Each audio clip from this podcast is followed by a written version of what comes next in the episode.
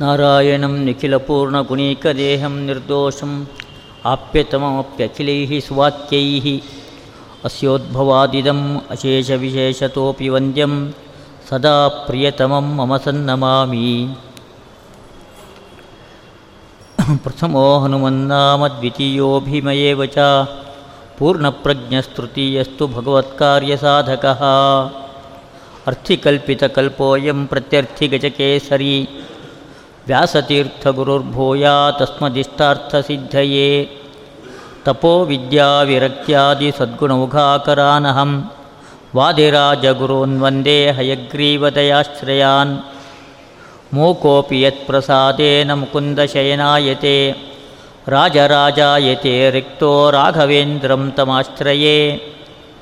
कल्याणगुणपूर्णाय दोषदूराय विष्णवे ನಮಶ್ರೀ ಪ್ರಾಣನಾಥಾಯ ಭಕ್ತಾಭೀಷ್ಟಪ್ರದಾಯಿನೇ. ಪ್ರಣಮ್ಯ ಶ್ರೀಮದಾನಂದತೀರ್ಥಾದಿಗುರುಶೇಖರಾನ್ ಕಾಣ್ವೋಪನಿಷದೋ ಅರ್ಥಾನಾಂ. ಸಂಗ್ರಹ ಕ್ರಿಯತೆ ಮಯ.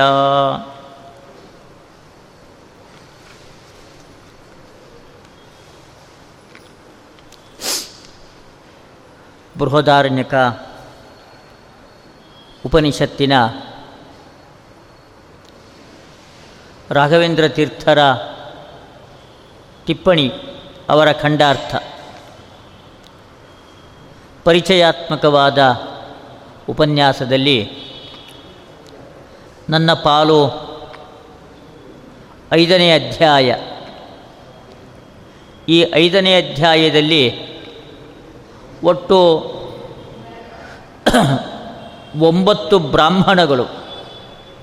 ಆಶ್ವಲ ಬ್ರಾಹ್ಮಣ ಆರ್ತಭಾಗ ಬ್ರಾಹ್ಮಣ ಭುಜ್ಜು ಬ್ರಾಹ್ಮಣ ಉಶಸ್ತ ಬ್ರಾಹ್ಮಣ ಕಹೋಳ ಬ್ರಾಹ್ಮಣ ಗಾರ್ಗಿ ಬ್ರಾಹ್ಮಣ ಅಂತರ್ಯಾಮಿ ಬ್ರಾಹ್ಮಣ ಅಕ್ಷರ ಬ್ರಾಹ್ಮಣ ಶಾಕಲ್ಯ ಬ್ರಾಹ್ಮಣ ಹೀಗೆ ಒಂಬತ್ತು ಬ್ರಾಹ್ಮಣಗಳು ಈ ಐದನೇ ಅಧ್ಯಾಯದಲ್ಲಿರ್ತಕ್ಕಂಥದ್ದಿಲ್ಲಿ ಈ ಅನೇಕ ಋಷಿಗಳು ಯಾಜ್ಞವಲ್ಕ್ಯರಲ್ಲಿ ಪ್ರಶ್ನೆಗಳನ್ನು ಕೇಳೋದು. ಯಾಜ್ಞವಲ್ಕ್ಯರು ಆ ಪ್ರಶ್ನೆಗಳಿಗೆಲ್ಲ ಅವರು ಉತ್ತರವನ್ನು ಕೊಡೋದು. ಈ ಪ್ರಸಂಗ ಯಾಕೆ ಬಂತು? ಅದಕ್ಕೆ ಒಂದು ಉಪನಿಷತ್ತು ತುಂಬ ಸುಂದರವಾಗಿ ಒಂದು ಕಥೆಯನ್ನು ತಾನು ಹೇಳುತ್ತೆ. ಜನಕೋಹ ವೈದೇಹೋ ಬಹುದಕ್ಷಿಣೇನ ಯಜ್ಞೇನ ಈಜೆ. ತತ್ರ ಕುರುಪಾಂಚಾಲಾನಾಂ ಬ್ರಾಹ್ಮಣಾ ಅಭಿಸಮೇತಾ ಬಭೂವು ತಸ್ಯ ಜನಕಸ್ಯ ವೈದೇಹಸ್ಯ ವಿಜಿಜ್ಞಾಸಾ ಬಭೂವ. ಕಸ್ವಿದೇಶಾಂ ಬ್ರಾಹ್ಮಣಾನಾಂ ಅನೂಚಾನತಮ ಇತಿ ಸಹ ಗವಾಂ ಸಹಸ್ರಂ ಅವರುರೋಧ ದಶ ದಶ ಪಾದಾ ಏಕೈಕಸ್ಯಾ ಶೃಂಗಯೋ ಆಬದ್ಧಾ ಬಭೂವು ಜನಕ ತುಂಬ ದೊಡ್ಡ ಕರ್ಮಯೋಗಿ ಅವನು ಕರ್ಮಯೋಗಿ ಮಾತ್ರ ಅಲ್ಲ, ಜ್ಞಾನಯೋಗಿಯೂ ಕೂಡ ಹೌದು. ಯಾಕೆ? ಅಷ್ಟು ನಿಷ್ಕಲ್ಮಶವಾದ ಮನಸ್ಸಿನಿಂದ ಅವನು ಕರ್ಮಾಚರಣೆಯನ್ನು ಮಾಡಬೇಕಾದ್ರೆ ಅವನಿಗೆ ಜ್ಞಾನ ಇರಲೇಬೇಕು. ಯಾರಿಗೆ ಜ್ಞಾನ ಇಲ್ಲವೋ ಅವನು ಅಷ್ಟು ಚೆನ್ನಾಗಿ ಕರ್ಮಾಚರಣೆ ಮಾಡಲಿಕ್ಕೆ ಸಾಧ್ಯ ಇಲ್ಲ. ಜನಕ ಕರ್ಮಯೋಗಿ ಅಂತನ್ನೋದು ತುಂಬ ಪ್ರಸಿದ್ಧವಾದದ್ದು ಪುರಾಣಗಳಲ್ಲಿ, ಗೀತೆಯಲ್ಲಿ, ಎಲ್ಲ ಕಡೆಯಲ್ಲೂ ಕೂಡ. ಈ ಜನಕ ಯಜ್ಞಯಾಗಾದಿಗಳನ್ನು ಬೇಕಾದಷ್ಟು ಮಾಡಿದವನು. ಯಾವಾಗಲೂ ಯಾವುದಾದ್ರು ಒಂದು ಯಜ್ಞದಲ್ಲಿ ತಾನು ತೊಡಗಿರ್ತಕ್ಕಂಥವನು ಬಹುದಕ್ಷಿಣೇನ ಯಜ್ಞೇನ ಈಜೆ. ಒಂದು ಯಜ್ಞ ಮಾಡ್ತಾ ಇದ್ದಾನೆ ಯಜ್ಞದಲ್ಲಿ ಬಹಳಷ್ಟು ದಕ್ಷಿಣೆ, ತುಂಬ ದೊಡ್ಡ ಮಟ್ಟದ ದಕ್ಷಿಣೆಯನ್ನೇ ಕೊಟ್ಟು ಅವನು ಯಜ್ಞವನ್ನು ಮಾಡ್ತಾ ಇದ್ದಾನೆ. ಆ ಯಜ್ಞಕ್ಕೆ ಅಕ್ಕಪಕ್ಕದ ದೇಶದ ಬ್ರಾಹ್ಮಣರುಗಳೆಲ್ಲರೂ ಕೂಡ ಬಂದು ಸೇರಿದ್ದಾರೆ. ಕುರುದೇಶ ಒಂದು ಕಡೆಯಲ್ಲಿ, ಇನ್ನೊಂದು ಕಡೆಯಲ್ಲಿ ಪಾಂಚಾಲ ದೇಶ. ಕುರುದೇಶದ ಬ್ರಾಹ್ಮಣರು ಅಲ್ಲಿಗೆ ಬಂದಿದ್ದಾರೆ. ಪಾಂಚಾಲ ದೇಶದ ಬ್ರಾಹ್ಮಣರು ಕೂಡ ಅಲ್ಲಿ ಬಂದಿದ್ದಾರೆ. ಅವಾಗ ಆ ಜನಕನಿಗೆ ಒಂದು ಜಿಜ್ಞಾಸೆ ಉಂಟಾಯಿತು. ಅಯ್ಯೋ, ಎಷ್ಟೊಂದು ಜನ ಬ್ರಾಹ್ಮಣರು ಬಂದಿದ್ದಾರೆ. ಇದರಲ್ಲಿ ಯಾವ ಬ್ರಾಹ್ಮಣ ಒಳ್ಳೆ ಬ್ರಹ್ಮಜ್ಞಾನವನ್ನು ಸಂಪಾದನೆ ಮಾಡಿರೋನು? ಬಹಳ ಬ್ರಹ್ಮಜ್ಞಾನವನ್ನು ಸಂಪಾದನೆ ಮಾಡಿರಬೇಕು. ಅಂಥವನು ಯಾಗಿರಬೇಡ ಎಂಬುದಾಗಿ. ತುಂಬ ಜನ ಇದ್ದಾರೆ. ಆದರೆ ಇದರಲ್ಲಿ ಯಾರು? ತುಂಬ ಒಳ್ಳೆಯ ಬ್ರಹ್ಮಜ್ಞಾನಿ ಯಾರು? ಅನೂಚಾನ ತಮಃ. ರಾಯರು ಬರೀತಾರೆ, ಅತಿಶಯೇನ ಬ್ರಹ್ಮಜ್ಞಾನಿ ಅಂತ ಅರ್ಥ ಬರೀತಾರೆ ರಾಯರು. ರಾಯರ ಖಂಡಾರ್ಥ ಅಂದರೆ ಹಾಗೆ. ಎಲ್ಲಿ ನಮಗೆ ಅರ್ಥ ಗೊತ್ತಾಗೋದಿಲ್ಲ ಉಪನಿಷತ್ತು ಓದಬೇಕಾದ್ರೆ, ಕೂಡಲೇ ರಾಯರನ್ನು ನೋಡಿದರೆ ನಾವು ಅರ್ಥ ಮಾಡ್ಕೊಳ್ಬಹುದು.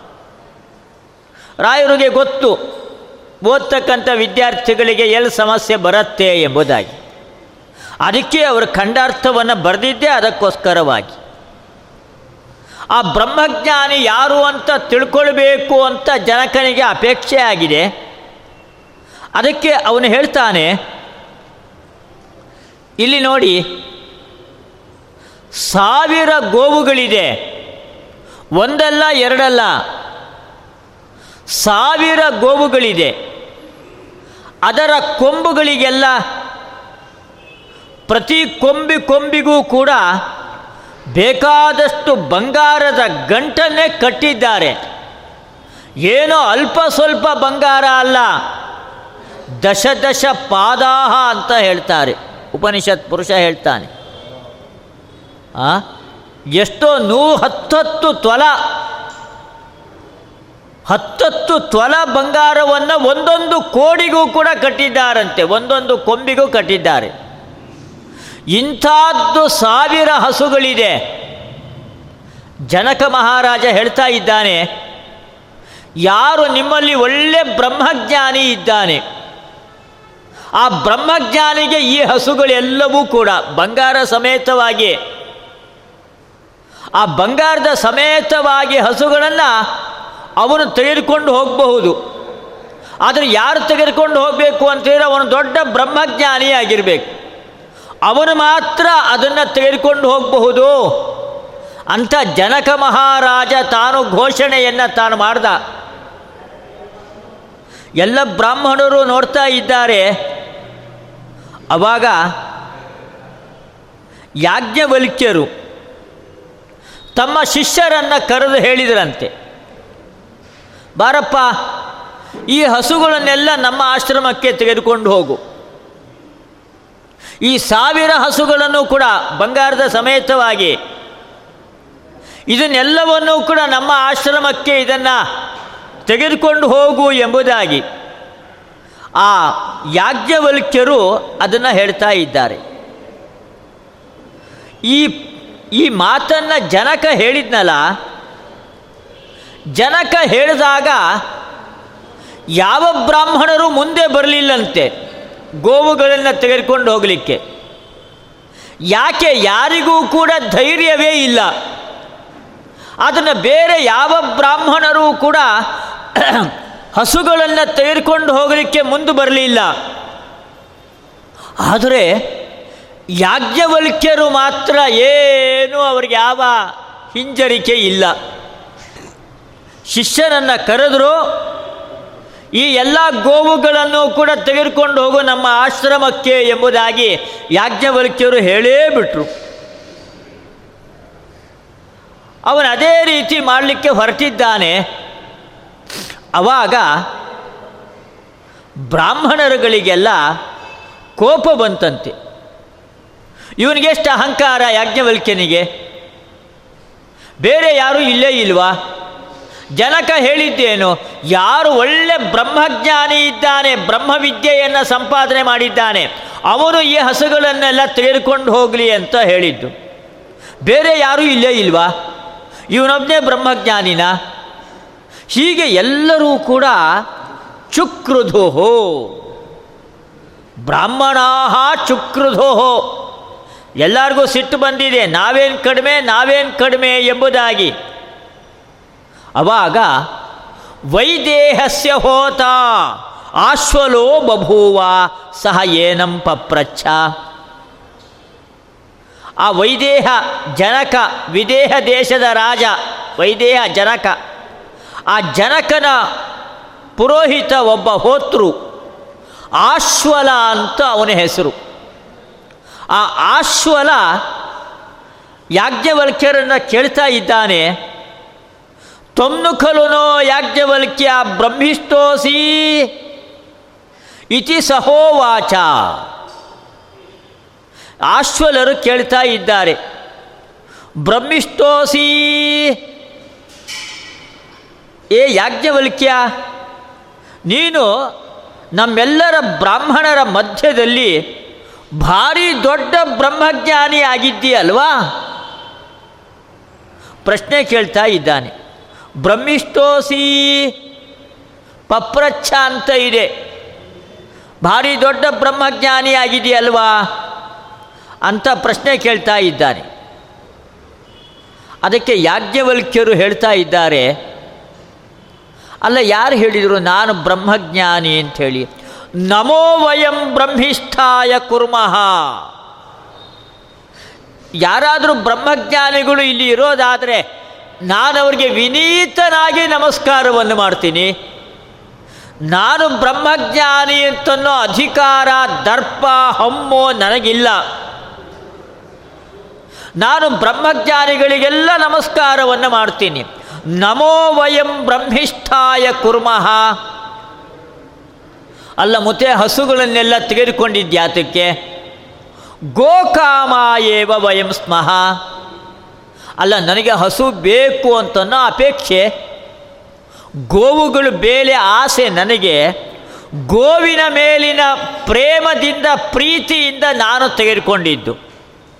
ಹೊರತಾಗಿ ನಾನು ಬ್ರಹ್ಮಜ್ಞಾನಿ ಅಂತ ಅಂದುಕೊಂಡು ನಾನು ಗೋವುಗಳನ್ನು ತೆಗೆದುಕೊಂಡಿದ್ದಲ್ಲ. ಆ ಯಾಜ್ಞವಲ್ಕ್ಯರು ಎಷ್ಟು ದೊಡ್ಡ ಜ್ಞಾನಿಗಳು.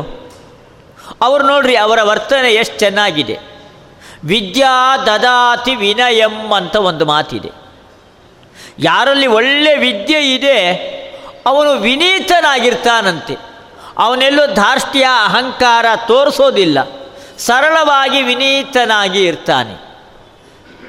ಯಾರು ಅರ್ಧಂಬರ್ಧ ಓದಿರ್ತಾನೆ, ಅವನಿಗೆ ನಾನೆಲ್ಲ ಓದಿದ್ದೀನಿ ಅಂತನ್ನೋ ಅಹಂಕಾರ ಹಮ್ಮು ಇರುತ್ತೆ. ಯಾಜ್ಞವಲ್ಕ್ಯರು ಅವರು ಎಷ್ಟು ವಿನೀತರಾಗಿ ಹೇಳ್ತಾರೆ, ನಮೋ ವಯಂ ಬ್ರಹ್ಮಿಷ್ಠಾಯ ಕುರ್ಮಃ. ಅಲ್ಲ, ನಾವು ಬ್ರಹ್ಮಜ್ಞಾನಿಗಳಿಗೆ ನಮಸ್ಕಾರವನ್ನು ಮಾಡ್ತೀವಿ. ನಿಮ್ಮಲ್ಲಿ ಯಾರಿದ್ದೀರಾ ಬ್ರಹ್ಮಜ್ಞಾನಿಗಳು? ನಿಮಗೆಲ್ಲರಿಗೂ ಕೂಡ ನಾನು ನಮಸ್ಕಾರವನ್ನು ನಾನು ಮಾಡ್ತಾ ಇದ್ದೀನಿ. ಅಲ್ಲ ಮುತ್ತೆ, ನೀನು ಹಸು ತೆಗೆದುಕೊಂಡಿದ್ದ್ಯಾಕೆ? ಹಸು ಬಗ್ಗೆ ನನಗೆ ಪ್ರೀತಿ. ಹಸು ನನಗೆ ಬೇಕು ಅಂತನೋ ಆಸೆ. ಹಸುವಿನ ಮೇಲಿನ ಆಸೆಯಿಂದ ನಾನು ಹಸುವನ್ನು ತೆಗೆದುಕೊಂಡೆ ಹೊರತಾಗಿ. ನಾನು ದೊಡ್ಡ ಬ್ರಹ್ಮಜ್ಞಾನಿ ಅಂತನ್ನೋ ಹಮ್ಮಿನಿಂದ ನಾನು ಗೋವುಗಳಿಂದ ತೆಗೆದುಕೊಂಡಿದ್ದಲ್ಲ. ಗೋಕಾಮ ಏವ ವಯಂ ಸ್ಮಃ ಇತಿ. ತಮ್ಮ ತತಯೇವ ಪ್ರಷ್ಟುಂ ದಧ್ರೆ ಹೋತ ಅಶ್ವಲಃ. ಅವಾಗ ಯಾಜ್ಞವಲ್ಕ್ಯರು ತುಂಬ ವಿನಮ್ರರಾಗಿ ಉತ್ತರವನ್ನು ಕೊಟ್ಟರು ನೀವು ಜನಕ ಹೇಳಿದ್ದೇನು? ಯಾರು ದೊಡ್ಡ ಬ್ರಹ್ಮಜ್ಞಾನಿಗಳು ಅವರ ಹಸುಗಳನ್ನು ತೆಗೆದುಕೊಂಡು ಹೋಗಲಿ ಎಂಬುದಾಗಿ. ನೀವು ಹಸುಗಳನ್ನು ನಿಮ್ಮ ಶಿಷ್ಯನನ್ನು ಕರೆದು ಕರ್ಕೊಂಡು ತೆಗೆದುಕೊಂಡು ಹೋಗು ಅಂತ ಹೇಳಿದ್ರಿ. ಹಾಗಾದರೆ ನಾವು ಪ್ರಶ್ನೆಗಳನ್ನು ನಿಮಗೆ ಕೇಳ್ತೀವಿ. ಈ ಪ್ರಶ್ನೆಗಳಿಗೆಲ್ಲ ನೀವು ಉತ್ತರವನ್ನು ಕೊಟ್ಟರೆ ಆವಾಗ ನೀವು ಬ್ರಹ್ಮಜ್ಞಾನಿಗಳು ಎಂಬುದಾಗಿ ನಿರ್ಧಾರ ಆಗತ್ತೆ. ಇಲ್ಲ ಉತ್ತರ ಕೊಡಲಿಲ್ವಾ? ಆವಾಗ ನೀವು ಹಸುಗಳನ್ನೆಲ್ಲ ವಾಪಸ್ ಕೊಡಬೇಕು. ಯಾಜ್ಞವಲ್ಕ್ಯರು ಆಯಿತು ಎಂಬುದಾಗಿ ಹೇಳಿದರು. ಅವಾಗ ಆ ಜನಕನ ಆಸ್ಥಾನದಲ್ಲಿರ್ತಕ್ಕಂತಹ ಬ್ರಾಹ್ಮಣರುಗಳಲ್ಲಿ ತುಂಬ ಶ್ರೇಷ್ಠರಾಗಿರ್ತಕ್ಕಂಥವರು. ಒಂಬತ್ತು ಪ್ರಶ್ನೆಗಳನ್ನು ಅಲ್ಲಿ ಮಾಡ್ತಾ ಇದ್ದಾರೆ. ಆಶ್ವಲ ಪ್ರಶ್ನೆಯನ್ನು ಮಾಡ್ತಾನೆ. ಆಮೇಲೆ ಆರ್ತಭಾಗ ಭುಜ್ಜು, ಉಶಸ್ತ, ಕಹೋಳ, ಗಾರ್ಗಿ ಈ ಎಲ್ಲರೂ ಕೂಡ ಪ್ರಶ್ನೆಗಳನ್ನು ಮಾಡ್ತಾರೆ. ಯಾಜ್ಞವಲ್ಕ್ಯರು ಆ ಪ್ರಶ್ನೆಗಳಿಗೆಲ್ಲ ತಾವು ಉತ್ತರವನ್ನು ಕೊಡ್ತಾ ಹೋಗ್ತಾರೆ. ಅಲ್ಲಿ ಒಂಬತ್ತು ಪ್ರಶ್ನೆಗಳಿಗಾಗಲೇ ಒಂಬತ್ತು ಬ್ರಾಹ್ಮಣ ಎಂಬುದಾಗಿ ಹೇಳಿದೆ.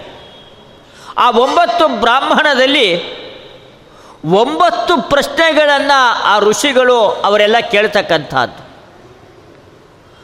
ಮೊದಲನೇದಾಗಿ ಆಶ್ವಲ ಕೇಳ್ತಕ್ಕಂತಹ ಪ್ರಶ್ನೆ, ಮೃತ್ಯುವನ್ನು ಹೇಗೆ ಗೆಲ್ಲೋದು ಎಂಬುದಾಗಿ. ಮೃತ್ಯು ಎಲ್ಲರನ್ನೂ ಕೂಡ ಕಾಡಿಸ್ತಕ್ಕಂಥದ್ದು ಮೃತ್ಯು. ಹುಟ್ಟಿದವರೆಲ್ಲ ಸಾಯಲೇಬೇಕು. ಕೃಷ್ಣ ಗೀತೆಯಲ್ಲಿ ಹೇಳಿದಾನಲ್ಲ ಜಾತಸ್ಯ ಹಿ ಧ್ರುವೋಂ ಮೃತ್ಯು ಧ್ರುವಂ ಜನ್ಮ ಮೃತಸ್ಯ ಚ ಎಂಬುದಾಗಿ. ಹುಟ್ಟಿದವರೆಲ್ಲ ಸಾಯಲೇಬೇಕು, ಸಾಯೋರೆಲ್ಲ ಹುಟ್ಟಲೇಬೇಕು ಅಲ್ಲ, ಈ ಮೃತ್ಯುವಿನ ಪಂಜರದಿಂದ ತಪ್ಪಿಸಿಕೊಳ್ತಕ್ಕಂತಹ ಯಾವುದಾದರೂ ಉಪಾಯ ಇದೆಯಾ? ಇದು ಆಶ್ವಲರು ಇದು ಕೇಳಿರ್ತಕ್ಕಂತಹ ಪ್ರಶ್ನೆ ಇದು. ಇದನ್ನು ಆಶ್ವಲರು ಈ ಪ್ರಶ್ನೆಯನ್ನು ಕೇಳ್ತಾ ಇದ್ದಾರೆ. ಹೇಗೆ ಇದನ್ನು ದಾಟೋದು? ಮರಣವನ್ನು ದಾಟ್ತಕ್ಕಂತಹ ಉಪಾಯ ಯಾವುದಿದೆ ಎಂಬುದಾಗಿ ಈ ಪ್ರಶ್ನೆಯನ್ನು ಕೇಳ್ತಾ ಇದ್ದಾರೆ.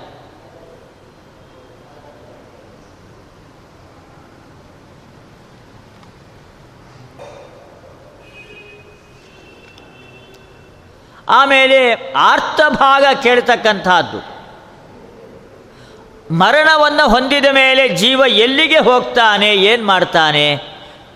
ಅವನ ಇಂದ್ರಿಯಗಳು ಎಷ್ಟು ಏನು? ಆ ಇಂದ್ರಿಯಗಳೆಲ್ಲ ಏನಾಗತ್ತೆ?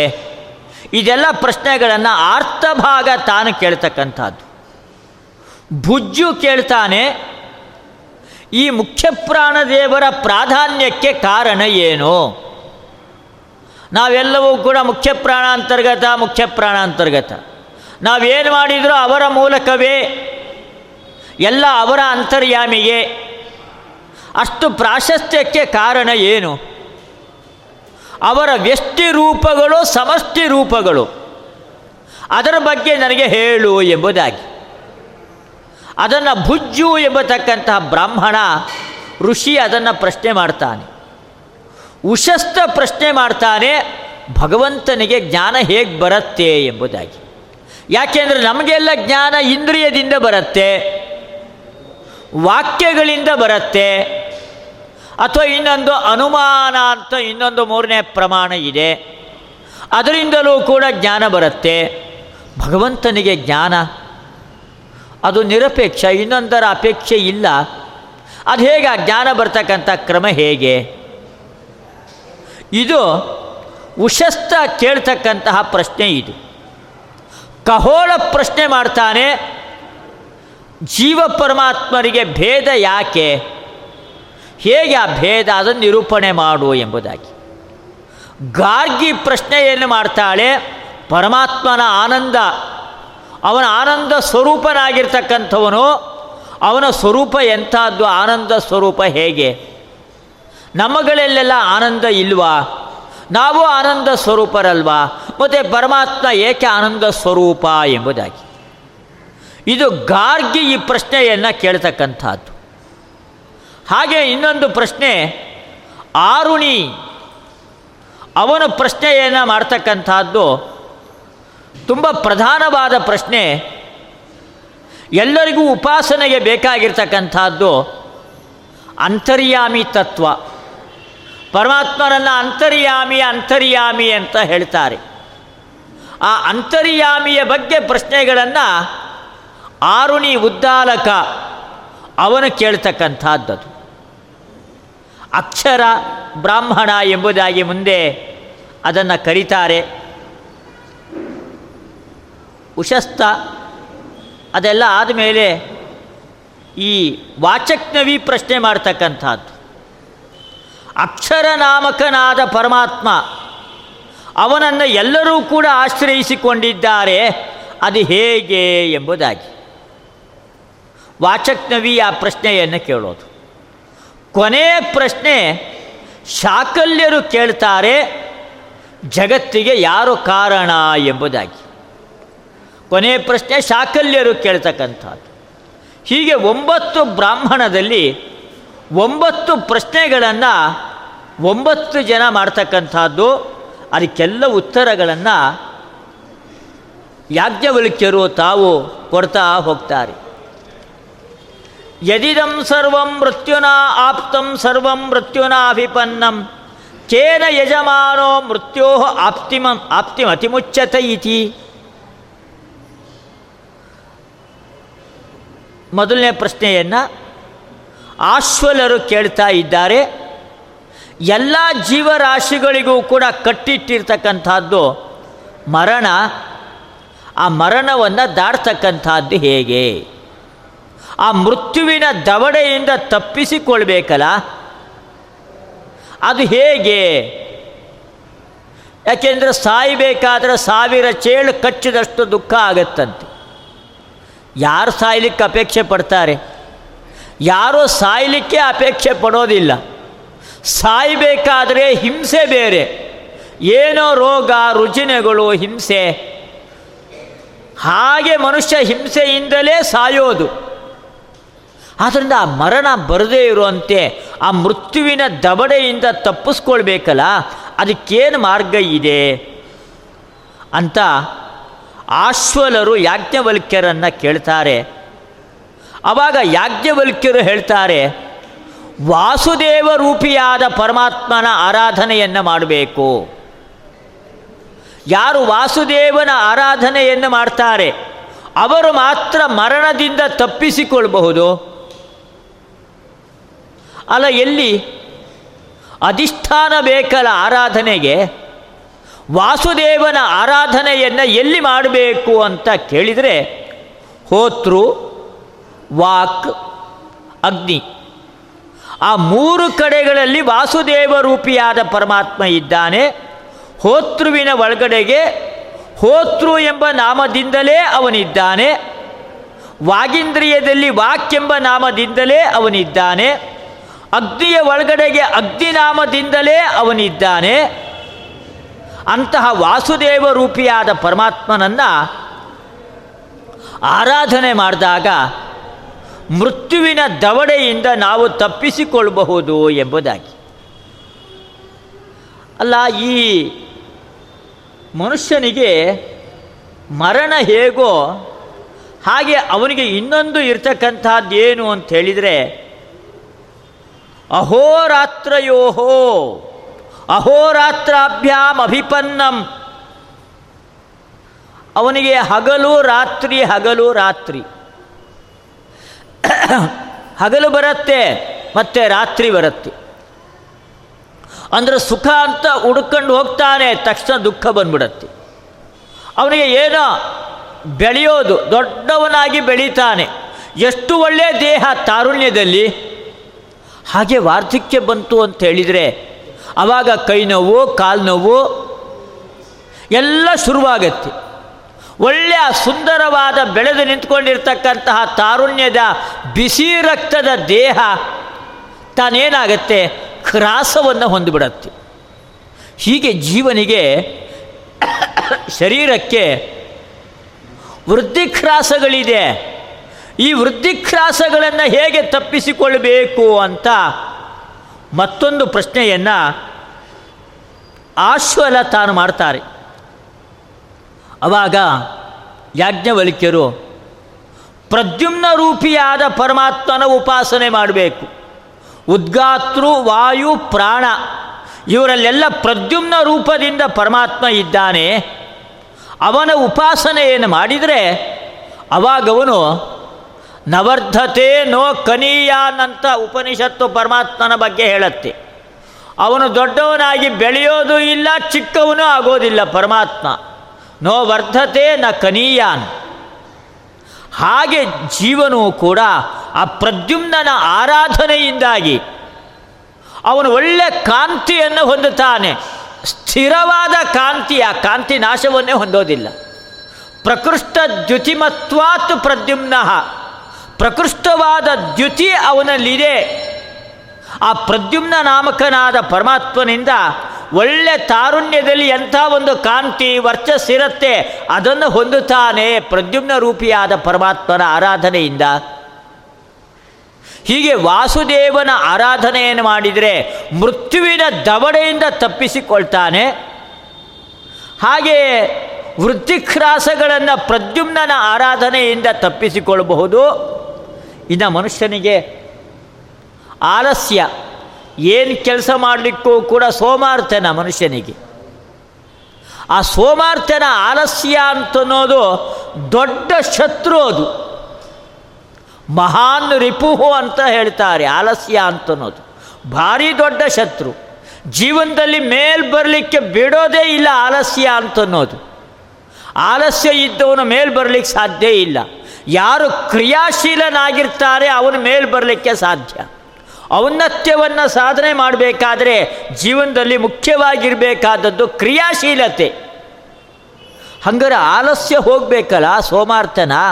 ಅದಕ್ಕೇನು ಮಾಡಬೇಕು ಅಂತ ಹೇಳಿದರೆ, ಅದಕ್ಕೆ ಅವರು ಹೇಳ್ತಾರೆ, ಯಾಜ್ಞವಲ್ಕ್ಯರು, ಸಂಕರ್ಷಣ ರೂಪಿಯಾದ ಪರಮಾತ್ಮನ ಉಪಾಸನೆಯನ್ನು ಮಾಡ್ರಿ. ಇದೆಲ್ಲ ದೇವತೆಗಳಿಗೆ ಉಪಾಸನೆ. ನಮಗಲ್ಲ ಈ ಉಪಾಸನೆ ಇದು. ನಮಗೆ ಕೇವಲ ಜ್ಞಾನದಿಂದಲೇ ಫಲ ದೊರೆತುಬಿಡತ್ತೆ. ನಮಗೆ ಫಲ ಇಲ್ಲ ಅಂತಲ್ಲ, ನಮಗೆ ಉಪಾಸನೆ ಇಲ್ಲ ಜ್ಞಾನದಿಂದಲೇ ಫಲ ಇದೆಲ್ಲ ದೊರೆತುಬಿಡತ್ತೆ. ಆಚಾರ್ಯರು ಭಾಷ್ಯದಲ್ಲಿ ಅದನ್ನು ಸ್ಪಷ್ಟಪಡಿಸ್ತಾರೆ. ಹೀಗೆ ವಾಸುದೇವ, ಸಂಕರ್ಷಣ, ಪ್ರದ್ಯುಮ್ನ ಆ ರೂಪಗಳು ಉಪಾಸನೆಯನ್ನು ಮಾಡಬೇಕಂತೆ. ಅಲ್ಲಪ್ಪ, ಈ ಸಂಸಾರ ಸಾಕಾಗಿದೆ. ಈ ಸಂಸಾರದಿಂದ ಬಿಡುಗಡೆ ಬೇಕಲ್ಲ ನಮಗೆ ಅಂತಂದರೆ ಅನಿರುದ್ಧ ರೂಪಿಯಾದ ಪರಮಾತ್ಮನ ಉಪಾಸನೆಯನ್ನು ಮಾಡ್ರಿ. ಅವನೆಲ್ಲ ನಿರೋಧಗಳನ್ನು ಪರಿಹಾರ ಮಾಡ್ತಾನೆ. ನಿರೋಧ ಅಂದರೆ ತಡೆ, ಪ್ರತಿಬಂಧಕ. ಮೋಕ್ಷಕ್ಕೆ ಇರತಕ್ಕಂತಹ ಪ್ರತಿಬಂಧಕಗಳನ್ನೆಲ್ಲ ಪರಿಹಾರ ಮಾಡ್ತಾನೆ ಅನಿರುದ್ಧ. ಅವನಿಗೆ ಹೆಸರೇ ಹಾಗಿದ್ಬಿಟ್ಟಿದೆ. ಆದರೆ ಮುಕ್ತಿಯನ್ನು ಹೊಂದಬೇಕಾದರೆ ಅನಿರುದ್ಧ ರೂಪಿಯಾದ ಪರಮಾತ್ಮನ ಉಪಾಸನೆಯನ್ನು ಮಾಡಬೇಕು ಅಂತ ಯಾಜ್ಞವಲ್ಕ್ಯರು ಹೀಗೆ ವಾಸುದೇವ, ಸಂಕರ್ಷಣ, ಪ್ರದ್ಯುಮ್ನ, ಅನಿರುದ್ಧ ಈ ರೂಪಗಳ ಉಪಾಸನೆ, ಆ ಉಪಾಸನೆಯನ್ನು ಪ್ರತಿಯೊಬ್ಬ ಮನುಷ್ಯನೂ ಕೂಡ ಅವಶ್ಯವಾಗಿ ಮಾಡಲೇಬೇಕು ಎಂಬುದಾಗಿ ಯಾವ್ಯಾವ ಅಧಿಷ್ಠಾನದಲ್ಲಿ ಅವುಗಳನ್ನೆಲ್ಲ ಮಾಡಬೇಕು ಅದನ್ನು ಕೂಡ ಯಾಜ್ಞವಲ್ಕ್ಯರು ಅದನ್ನು ತಿಳಿಸಿಕೊಡ್ತಾರೆ. ಮುಂದೆ ಆರ್ತಭಾಗ ಅವನು ಪ್ರಶ್ನೆ ಏನು ಮಾಡ್ತಕ್ಕಂಥದ್ದು? ಕತಿಗ್ರಹ ಕತಿ ಅತಿಗ್ರಹ ಎಷ್ಟು ವಿಧವಾದ ಇಂದ್ರಿಯಗಳಿದೆ? ಅವುಗಳ ಸ್ವರೂಪ ಏನು? ಅವುಗಳನ್ನೆಲ್ಲವನ್ನೂ ಕೂಡ ನನಗೆ ಹೇಳ್ರಿ. ಆರ್ತಭಾಗ ಮಹರ್ಷಿಗಳ ಪ್ರಶ್ನೆ ಏನು ಮಾಡಿದ್ದು? ಅದಕ್ಕೆ ಯಾಜ್ಞವಲ್ಕ್ಯರು ಉತ್ತರವನ್ನು ಕೊಡ್ತಾರೆ, ಎಷ್ಟು ಇದೆ ಅಂತ ಕೇಳ್ತಾ ಇದ್ದೀರಲ್ಲ? ಅಷ್ಟೌ ಗ್ರಹಾಹ ಅಷ್ಟೌ ಅತಿಗ್ರಹಾಹ ಎಂಟು ಎಂಟು, ಹದಿನಾರು ಇದೆ, ಎಂಬುದಾಗಿ. ಎಲ್ಲ ಘ್ರಾಣೇಂದ್ರಿಯ, ರಸನೇಂದ್ರಿಯ, ತ್ವಗೇಂದ್ರಿಯ, ಚಕ್ಷುರೇಂದ್ರಿಯ, ಶ್ರವಣೇಂದ್ರಿಯ, ಹೀಗೆಲ್ಲ ಇಂದ್ರಿಯಗಳು. ಜಿಹ್ವಾ ವೈಗ್ರಹ. ಸ ರಸೇನ ಅತಿಗ್ರಹೇಣ ಗೃಹೀತೋ ಜಿಹ್ವಯಾ ಹಿ ರಸಾನ್ ವಿಜಾನಾತಿ ರಸನೇಂದ್ರಿಯ ಯಾವುದು ಅತಿಗ್ರಹ, ಯಾವುದಲ್ಲಿ ವಿಷಯ ಪದಾರ್ಥ, ರಸ, ತುಂಬ ಪ್ರಬಲವಾದ ಇಂದ್ರಿಯ, ರಸನೇಂದ್ರಿಯ, ಹಾಗೆ ವಾಗೀಂದ್ರಿಯ, ಅದಕ್ಕೆ ವಿಷಯವಾದದ್ದು ಮಾತು, ವಾಕ್ಯಗಳು ಶಬ್ದ ಪ್ರಯೋಗ ವಾಗೀಂದ್ರಿಯದಿಂದ ನಡೆಯತಕ್ಕಂಥದ್ದು ಹಾಗೆ ಚಕ್ಷುರೀಂದ್ರಿಯ, ಚಕ್ಷುರೀಂದ್ರಿಯಕ್ಕೆ ವಿಷಯವಾದದ್ದು, ಅತಿಗ್ರಹವಾದದ್ದು ರೂಪ, ಶ್ರವಣೇಂದ್ರಿಯಕ್ಕೆ ಶಬ್ದ, ಮನಸ್ಸಿಗೆ ಇಚ್ಛೆ. ಅತಿಗ್ರಹ ಯಾವುದು ಅಂದರೆ ಇಚ್ಛೆ. ಹಸ್ತ, ಅದು ಕರ್ಮದಿಂದ ಸಹಿತವಾದದ್ದು ಹಸ್ತ, ತ್ವಗೀಂದ್ರಿಯಕ್ಕೆ ವಿಷಯವಾದದ್ದು ಸ್ಪರ್ಶ. ಹೀಗೆಲ್ಲ ಅಷ್ಟೌ ಗ್ರಹಾ, ಅಷ್ಟೌ ಅತಿಗ್ರಹಾ. ಹೀಗೆಲ್ಲ ಅವರು ಉತ್ತರವನ್ನು ಅಲ್ಲಿ ಕೊಡ್ತಾರೆ ಅಲ್ಲಿ. ಅಲ್ಲ, ಮೃತ್ಯು ಅಂದರೆ ಯಾರದು? ಮೃತ್ಯು ದೇವತೆ ಮೃತ್ಯು ದೇವತೆ ಅಂತ ಹೇಳ್ತಾರಲ್ಲ, ಆ ಮೃತ್ಯು ದೇವತೆ ಅಂದರೆ ಯಾರದು? ಅಂತ ಕೇಳಿದರೆ ಅದಕ್ಕೆ ಉತ್ತರ ಕೊಡ್ತಾರೆ, ಯತ್ರ ಎಂ ಪುರುಷ ಮ್ರಿಯತೆ ಉದಸ್ಮಾತ್ ಪ್ರಾಣಾ ಕ್ರಾಮಂತಿ. ಅಹೋ ನೇತಿ ನೇತಿ ಹೋ ವಾಚ ಯಾಜ್ಞವಲ್ಕ್ಯೋ ಅತ್ರೈವ ಸಮವನೀಯಂತೆ ಸ ಉಚ್ಛ್ವಸಯತಿ ಆತ್ಮಾಯತಿ ಆತ್ಮಾತೋ ಮೃತಃ ಶೇತೆ ಅಂತ ಆ ಬ್ರಹ್ಮಜ್ಞಾನಿ ಅವನು ಮರಣ ಕಾಲದಲ್ಲಿ ಎಲ್ಲ ಇಂದ್ರಿಯಾಭಿಮಾನಿಗಳ ಜೊತೆಗೆ ಅವನು ಹೊರಗೆ ಹೋಗ್ತಾನೆ. ಇಂದ್ರಿಯಾಭಿಮಾನಿಗಳ ಜೊತೆಗೆ ಶರೀರ ನಾಶವನ್ನು ಹೊಂದತ್ತೆ. ಸ್ಥೂಲ ದೇಹ, ಅದು ಆ ಸ್ಥೂಲ ದೇಹದಲ್ಲಿ ಬಾಕ್ಯವಾದ ವಾಯು ಸೇರಿಕೊಂಡು ಬಿಡತ್ತೆ. ಆ ದೇಹ ಒಳ್ಳೆ ದೊಡ್ಡದಾಗಿ ಊದ್ಕೊಂಡು ಬಿಡತ್ತೆ.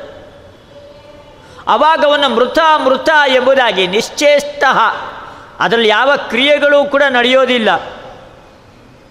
ಹೀಗೆ ಆ ದೇಹ ಕೆಳಗಡೆಗೆ ಬಿದ್ದು ಹೋಗತ್ತೆ ಅಂತ ಹೇಳಿ ಆ ಇಂದ್ರಿಯಾಭಿಮಾನಿ ದೇವತೆಗಳೆಲ್ಲ ದೇಹದಿಂದ ಹೊರಗೆ ಹೊರಟೋಗ್ತಾರೆ ಎಂಬುದಾಗಿ ಮರಣದ ಕ್ರಮವನ್ನು ತಿಳಿಸಿಕೊಡ್ತಾ ಇದ್ದಾರೆ.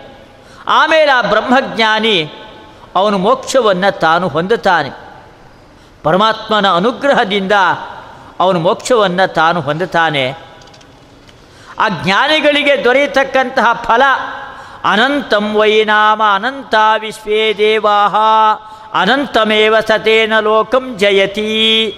ಎಂಬುದಾಗಿ ಸಹತೇನ ಲೋಕಂ ಜಯತಿ ಎಂಬುದಾಗಿ ಅವನಿಗೆ ದೊರೆಯತಕ್ಕಂಥ ಫಲ ಏನು ಎಂಬುದಾಗಿ ಅದನ್ನು ಯಾಜ್ಞವಲ್ಕ್ಯರು ಅದನ್ನು ವಿವರಿಸ್ತಾರೆ. ಇದು ಜ್ಞಾನಿಗಳು ಇಂದ್ರಿಯಾಭಿಮಾನಿಗಳ ಜೊತೆಗೆ ದೇಹವನ್ನು ಪರಿತ್ಯಾಗ ಮಾಡಿ ಅವರು ಹೋಗ್ತಾರೆ. ಆದರೆ ಅಜ್ಞಾನಿಗಳ ಮರಣ ಅಷ್ಟು ಸುಲಭವಾದದ್ದಲ್ಲ. ಜ್ಞಾನಿಗಳ ಮರಣದಂತೆ ಅಷ್ಟು ಸುಲಭವಾದದ್ದಲ್ಲ ಎಂಬುದಾಗಿ ಮೃತಸ್ಯ ಅಗ್ನಿಂ ವಾಗಪ್ಪೇತಿ ವಾತಂ ಪ್ರಾಣ ಚಕ್ಷುರಾದಿತ್ಯಂ ಮನಶ್ಚಂದ್ರಂ ದಿಶಾ ಶ್ರೋತ್ರಂ ಪೃಥಿವೇ ಶರೀರಂ ಆಕಾಶಂ ಆತ್ಮ ಔಷಧಿರ್ಲೋಪಾನಿ ವನಸ್ಪತಿನ್ ಕೇಶಾ ಅಪ್ಸು ಲೋಹಿತಂಚರೇ ತಶ್ಚ ನಿಧೀಯತೆ ಎಂಬುದಾಗೆಲ್ಲ ವಾಗೀಂದ್ರಿಯ, ವಾಗಭಿಮಾನಿ ದೇವತೆ, ಅದು ಲಯವನ್ನು ಹೊಂದೋದು. ಹೇಗೆ ಲಯ ಅಂತಂದರೆ ಕೆಳಗಿನ ದೇವತೆಗಳೆಲ್ಲ ತಮಗಿಂತ ಉತ್ತಮರಾದ ದೇವತೆಗಳಲ್ಲಿ ಲಯವನ್ನು ತಾವು ಹೊಂದುತ್ತಾರೆ ಅಂತ ಹೇಳ್ತಾ ಎಲ್ಲ ದೇವತೆಗಳ ಲಯ. ಪ್ರತಿನಿತ್ಯ ರಾತ್ರಿ ಮಲಗಿಕೊಳ್ಬೇಕಾದ್ರೆ ಲಯ ಚಿಂತನೆಯನ್ನು ಮಾಡಬೇಕು ಅಂತ ಶಾಸ್ತ್ರಗಳು ಹೇಳುತ್ತೆ. ಆ ಲಯ ಕ್ರಮವನ್ನು ಲಯದ ಪ್ರಕಾರವನ್ನು ಇಲ್ಲಿ ತಿಳಿಸಿಕೊಡ್ತಾರೆ. ಆ ಭಗವಂತ ಅವನು ಕರ್ಮದ ಫಲವನ್ನು ಕೊಡ್ತಾನೆ. ಅದನ್ನು ಕರ್ಮ ಕರ್ಮ ಎಂಬುದಾಗಿ ಭಗವಂತನನ್ನು ಕರೆಯತಕ್ಕಂತಹದ್ದು ಮರಣ ಹೊಂದಿರತಕ್ಕಂತಹ ಪುರುಷನಿಗೆ. ಅವನು ಪುಣ್ಯೇನ ವೈ ಪು, ಪುಣ್ಯೋ ವೈ ಪುಣ್ಯೇನ ಕರ್ಮಣ ಭವತಿ, ಪಾಪ ಪಾಪೇನ ತಥೋಹ ಜಾರತ್ಕಾರವ ಅರ್ಥಭಾಗ ಉಪರರಾಮ. ಆ ಭಗವಂತನೇ ಪುಣ್ಯಜೀವಿಯಾದರೆ ಅವನಿಗೆ ಪುಣ್ಯದ ರಾಶಿಯನ್ನು ಕೊಡ್ತಾನಂತೆ. ಪಾಪಿಷ್ಠನಿಗೆ ಬರೀ ಪಾಪವನ್ನೇ ಕೊಡ್ತಾನಂತೆ. ಮೀಮಾಂಸಾ ದರ್ಶನ ಅಂತ ಇದೆ. ಮೀಮಾಂಸಾ ದರ್ಶನದಲ್ಲಿ ಕರ್ಮವೇ ಪ್ರಧಾನ. ಕರ್ಮದಿಂದಲೇ ಅವನಿಗೆ ಫಲ ಉಂಟಾಗೋದು. ಆದರೂ ವೇದಾಂತ ದರ್ಶನ ಹಾಗೆ ಹೇಳೋದಿಲ್ಲ. ಕರ್ಮ ಜಡ. ಕರ್ಮ ಜಡ ಆದ್ದರಿಂದಾಗಿ ಅದಕ್ಕೆ ಸ್ವಯಂ ಯಾವ ಶಕ್ತಿಯೂ ಕೂಡ ಅದಕ್ಕೆ ಇಲ್ಲ. ಆದ್ದರಿಂದ ಅದು ಕರ್ಮ ತಾನೇನು ಮಾಡೋದಿಲ್ಲ. ಹಂಗರೆ ಕರ್ಮದ ಫಲ ಜೀವನಿಗೆ ಉಂಟಾಗೋದೆಲ್ಲ ಪರಮಾತ್ಮನಿಂದಾಗಿ. ಅದನ್ನು ಇಲ್ಲಿ ಅರ್ಥಭಾಗ ಬ್ರಾಹ್ಮಣದಲ್ಲಿ ಯಾಜ್ಞವಲ್ಕ್ಯರು ಅದನ್ನು ಸ್ಪಷ್ಟಪಡಿಸ್ತಾ ಇದ್ದಾರೆ. ಮುಂದೆ ಭುಜ್ಜು ಅವನು ಕೇಳ್ತಕ್ಕಂತಹ ಪ್ರಶ್ನೆ. ಮುಖ್ಯಪ್ರಾಣ ದೇವರಿಗೆ ಇರ್ತಕ್ಕಂತಹ ಶಕ್ತಿ ಏನದು ಎಂಬುದಾಗಿ. ವ್ಯಷ್ಟಿ ಸಮಷ್ಟಿ ಎಂಬುದಾಗಿ ಹೇಳೋದು. ಅಂದರೆ ಎಂಟು ಜನರನ್ನು ಮೋಕ್ಷದ ಕಡೆಗೆ ಕಳಿಸ್ಕೊಡ್ತಾರಂತೆ ಮುಖ್ಯ ಪ್ರಾಣದೇವರು ಸಮಷ್ಟಿ, ಅಲ್ಲೂ ಕೂಡ ಎಂಟು ಜನರನ್ನು ಮೋಕ್ಷದ ಕಡೆಗೆ ಕಳುಹಿಸಿಕೊಡ್ತಾರಂತೆ ಯಾರದು ಎಂಟು ಎಂಟು, ಎರಡು ವಿಭಾಗ? ಯಾರದು ಅಂತೇಳಿದರೆ ದೇವತೆಗಳು, ಋಷಿಗಳು ಪಿತೃದೇವತೆಗಳು, ಯಕ್ಷರು, ಗಂಧರ್ವರು, ಮನುಷ್ಯರು, ಉರಗ, ಅಸುರ, ರಾಯರು ಅದೆಲ್ಲ ತಮ್ಮ ಖಂಡಾರ್ಥದಲ್ಲಿ ಬರೀತಾರೆ. ವ್ಯಷ್ಟಿ ಸಮಷ್ಟಿ ಶಬ್ದಗಳ ಅರ್ಥ. ಅದನ್ನು ರಾಯರು ಖಂಡಾರ್ಥದಲ್ಲಿ ತುಂಬ ಚೆನ್ನಾಗಿ ತಿಳಿಸಿಕೊಡ್ತಾರೆ. ವಿ ವಿವಿಧಂ ಪ್ರತ್ಯೇಕಂ ಅನೇಕ ವಿಧಂ ಪ್ರತ್ಯೇಕ ಪ್ರತ್ಯೇಕವಾಗಿ ಅನೇಕ ವಿಧರಾಗಿರ್ತಕ್ಕಂಥವರು, ದೇವತೆಗಳು, ಋಷಿಗಳು, ಪಿತೃಗಳು, ಯಕ್ಷರು, ಗಂಧರ್ವರು, ಮಾನುಷ, ಉರಗ, ಅಸುರ ಎಂಬುದಾಗಿ ಎಂಟು ವಿಧರಾಗಿರ್ತಕ್ಕಂತಹ ಜೀವಿಗಳು. ಈ ಎಂಟು ವಿಧರಾಗಿರ್ತಕ್ಕಂತಹ ಜೀವಿಗಳನ್ನು ಕೂಡ ಮೋಕ್ಷಕ್ಕೆ ಕಳುಹಿಸಿಕೊಡ್ತಾನೆ ಮುಖ್ಯಪ್ರಾಣ. ಆದ್ದರಿಂದ ಅವನನ್ನು ವ್ಯಷ್ಟಿ ವ್ಯಷ್ಟಿ ಅಂತ ಅವನನ್ನು ಕರೀತಾರೆ. ಇನ್ನು ಮುಖ್ಯಪ್ರಾಣ ದೇವರನ್ನು ಸಮಷ್ಟಿ ಎಂಬುದಾಗಿ ಕರೆಯೋದು. ಯಾಕೆ ಅವರನ್ನು ಸಮಷ್ಟಿ ಎಂಬುದಾಗಿ ಕರೆಯೋದು ಅಂತ ಹೇಳಿದರೆ, ಮತ್ತೆ ಎಂಟು ಜನರು, ತುಂಬ ದೊಡ್ಡ ಶ್ರೇಷ್ಠರಾಗಿರ್ತಕ್ಕಂಥ ಎಂಟು ಜನ, ಹಿಂದೆ ಹೇಳಿರ್ತಕ್ಕಂಥ ಎಂಟು ಜನರಿಗಿಂತಲೂ ಕೂಡ ಉತ್ತಮರಾದವರು. ಯಾರು ಅಂತ ಹೇಳಿದರೆ, ರಾಯರು ಖಂಡಾರ್ಥದಲ್ಲಿ ಬರೀತಾರೆ, ಸುಪರ್ಣ, ಈಶ, ಶೇಷ, ಇಂದ್ರ ತ ತಸ್ತ್ರೀರೂಪ ಅಷ್ಟಕಂ. ಗರುಡ, ಶೇಷ, ರುದ್ರದೇವರು, ಇಂದ್ರದೇವರು, ಈ ನಾಲ್ಕು ಜನ. ಆ ನಾಲ್ಕು ಜನರ ಸ್ತ್ರೀಯರು ಸೌಪರ್ಣಿ, ವಾರುಣಿ, ಪಾರ್ವತಿ, ಶಚಿ. ನಾಲ್ಕು ನಾಲ್ಕು ಎಂಟಾಯಿತು. ಈ ಎಂಟು ಜನರನ್ನು ಕೂಡ ಮುಖ್ಯಪ್ರಾಣದೇವರೇ ಮೋಕ್ಷಕ್ಕೆ ಹೋಗುವಂತೆ ಪ್ರೇರಣೆಯನ್ನು ನೀಡ್ತಾರೆ. ಆದ್ದರಿಂದ ಅವರಿಗೆ ಸಮಷ್ಟಿ ಎಂಬುದಾಗಿ ಹೆಸರು. ಹೀಗೆ ವ್ಯಷ್ಟಿ ಮತ್ತು ಸಮಷ್ಟಿ ಎಂಬುದಾಗಿ. ಅದಕ್ಕೆ ರಾಯರು ತಮ್ಮ ಖಂಡಾರ್ಥದಲ್ಲಿ, ಹನ್ನೊಂದನೇ ಸ್ಕಂದದಲ್ಲಿ, ಹನ್ನೊಂದನೇ ಅಧ್ಯಾಯದ ತಾತ್ಪರ್ಯದಲ್ಲಿ, ಪಂಚಭೂತ ಮನೋಬುದ್ಧಿ ರುದ್ರಾಣಾಂ ಪ್ರತಿದೇಹಕಂ ಬಾಕ್ಯತಶ್ಚಾಪಿ ನೇತೃತ್ವಾತ್ ವಾಯು ವ್ಯಷ್ಟಿ ಸಮಷ್ಟಿಕಃ. ಅಂತ ಅಲ್ಲಿ ಹೇಳಿದರೆ ಭಾಗವತ ತಾತ್ಪರ್ಯದಲ್ಲಿ, ಅದನ್ನು ರಾಯರು ಇಲ್ಲಿ ಉದಾಹರಿಸಿ ಪ್ರಮಾಣ ಸಹಿತವಾಗಿ ಅದನ್ನು ಹೇಳ್ತಾರೆ. ಇದನ್ನೆಲ್ಲ ತಿಳ್ಕೊಂಡಿರ್ತಕ್ಕಂಥವ್ರು ಯಾರು? ಮುಖ್ಯಪ್ರಾಣ ದೇವರನ್ನು ತಿಳ್ಕೊಳ್ತಾನೆ. ಅವರಿಗೆ ವ್ಯಷ್ಟಿ ಅಂತ ಹೆಸರು ಯಾಕೆ? ಸಮಷ್ಟಿ ಅಂತ ಹೆಸರು ಯಾಕೆ? ಯಾರು ತಿಳ್ಕೊಳ್ತಾನೆ? ಅವನಿಗೆ ಅಪಮೃತ್ಯು ಬರೋದಿಲ್ಲ. ಏನೋ ರೋಗದಿಂದ ಸಾಯೋದು, ಚಿಕ್ಕ ವಯಸ್ಸಲ್ಲೇ ಸಾಯೋದು, ಏನೇನೋ ಇದೆಯಲ್ಲ, ಇದೆಲ್ಲ ಅಪಮೃತ್ಯುಗಳು. ಯಾರು ವಾಯುದೇವರನ್ನು ವ್ಯಷ್ಟಿ ಮತ್ತು ಸಮಷ್ಟಿ ಅಂತ ತಿಳಿದುಕೊಳ್ತಾರೆ, ಅವರಿಗೆ ಈ ಅಪಮೃತ್ಯು ಬರೋದಿಲ್ಲ. ಅಪಮೃತ್ಯು ಪರಿಹಾರ ವಾಯುದೇವರ ಅನುಗ್ರಹದಿಂದ ಆಗತ್ತೆ. ಅಂತ ಬುಜ್ಜು ಬ್ರಾಹ್ಮಣದಲ್ಲಿ ಯಾಜ್ಞವಲ್ಕ್ಯರು ವಾಯುದೇವರ ಮಹತ್ವವನ್ನು ಅಲ್ಲಿ ತಿಳಿಸಿಕೊಡ್ತಾರೆ. ಮುಂದೆ ಉಶಸ್ತ ಬ್ರಾಹ್ಮಣದಲ್ಲಿ